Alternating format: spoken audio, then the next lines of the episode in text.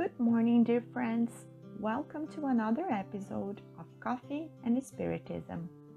This is Camila Fará, and today Gustavo Silveira brings us a message from Emmanuel, psychographed by Chico Xavier, taken from Words of Eternal Life, chapter 31, entitled Fighting the Shadow.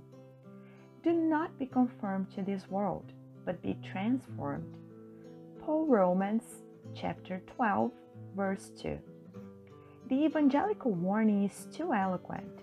Nevertheless, it is imperative to observe its profound expression. The divinely inspired apostle assuredly warns us that it won't be possible to quietly accept the wrongs of the world, spontaneously embraced by most men time after time. However, it does not lead us to any violent behavior. It does not ask for rebellion and shouting. It does not require bitterness and dispute. The good news simply requires our own transformation. It is not up to us, under the pretext of following Jesus, to walk around with a whipping hand, hitting here and there, claiming to be extending his influence. It is indispensable to adopt his own conduct that by knowing our weaknesses and vices, bore the hardness in our hearts, guiding us to the good every single day with his patient effort of charity that understands everything to help. Do not use your impulse of force this way, forcing your fellow human beings to certain rules of conduct in face of the illusion that pleases them. Let's renew ourselves for the better Rise the vibratory pattern of your emotions and thoughts. Thrive to the superior life and reveal yourself in silence as high as your goals, turning into a precious assistant in the divine spark within the spirit, believing that the sowing of the example is the most lasting crop in the soil of our soul. Do not resign to the habits of the darkness light up within instead, constantly purifying yourself so your presence can send the persuasive message of love towards everyone, establishing among men the domain of the eternal light. Another page of great spiritual value in which Emmanuel reinforces the same aspect brought in the message curse which was theme of the episode 93 of Coffee and Spiritism.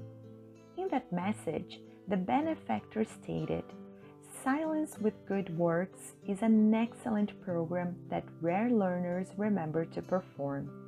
Emmanuel insists on the Christian's inner renewal in face of a decaying world and not the transformation of the world itself. Here, it will be also important to reflect on pacifism and passivity. Passivity is the cowardice to be silent in face of the evil without searching any other way to fight it. Something quite different from pacifism that seeing evil does not confirm, but it does not incite violence, argument, or shouting. Gandhi was a great pacifist. He freed India without lifting a finger against anyone. However, he could have failed greatly if he had decided not to fight against the English rule. Gandhi's fight was not about neither rebellion nor argument.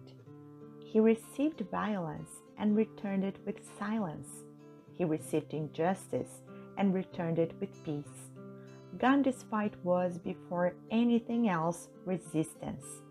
Resistance worthy of a true Christian, although he was not a Christian himself pointing out mistakes, moving rebellions, and trying to change other people's points of view always end up in delicate situations in which not infrequently we lose our own balance and fail to conduct them in a fair and balanced way. That is why the advice of silence with good works is so valid.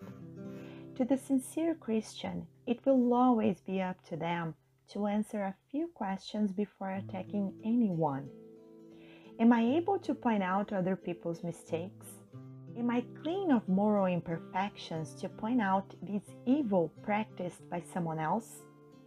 Am I worthy of trying to correct others even when I still have so many imperfections? Will I be judging someone else's mistake, probably bigger than my own, and for this reason, that mistake deserves to be analyzed and pointed out while mine does not? Does Christ expect from me my own transformation, or does he expect me to fight for other people's transformation while I can't even handle my own feelings?